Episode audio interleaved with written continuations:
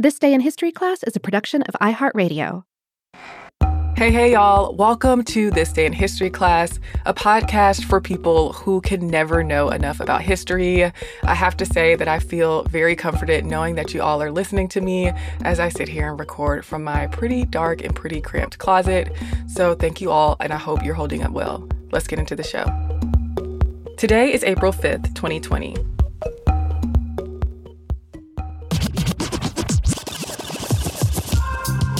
The day was April 5th, 1958.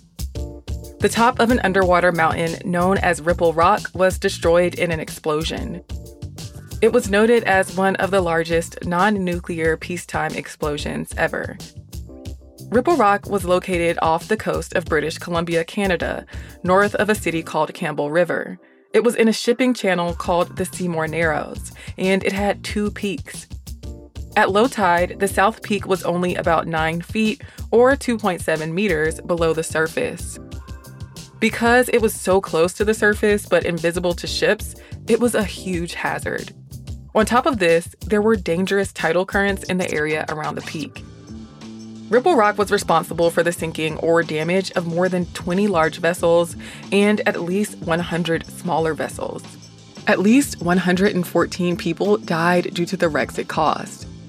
It was clearly a dangerous obstacle, but not everyone agreed on the destruction of the peak.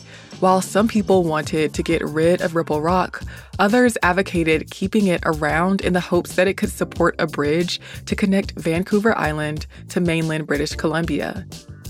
But in the end, the Canadian government decided to destroy Ripple Rock. In 1943, an attempt was made to blow up the rock by floating a drilling barge over it. The barge was held in place by steel cables attached to concrete anchors that weighed 1,100 tons, or 998 metric tons. Holes would be drilled into the top of the rock and filled with explosives so that the rock could be blasted away. But the cables broke frequently. There was another attempt to use a drill barge to blast the rock to pieces, but water turbulence made the operation difficult, and this attempt was abandoned. But in 1953, the National Research Council of Canada commissioned a feasibility study on tunneling into the rock to plant explosives.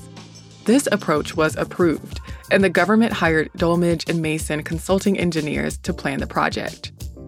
The Northern Construction Company J.W. Stewart Limited, and Boyles Brothers Drilling Company got contracts for the project.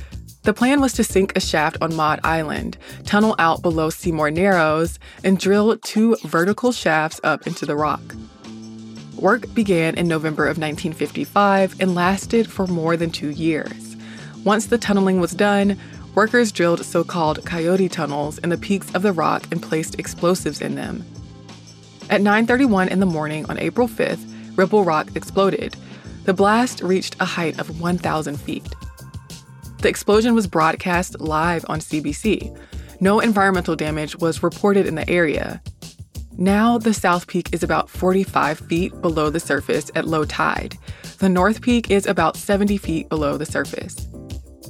I'm Eve Jeffcoat, and hopefully, you know a little more about history today than you did yesterday. If there's anything I missed or something or someone you really love to hear about on the show, please send us a message on social media that's on Facebook, Twitter, or Instagram at TDIHC Podcast. And if you're so inclined, you can send us an email at thisday at iHeartMedia.com. Thanks again for listening to the show, and we'll see you tomorrow. For more podcasts from iHeartRadio, visit the iHeartRadio app, Apple Podcasts, or wherever you listen to your favorite shows.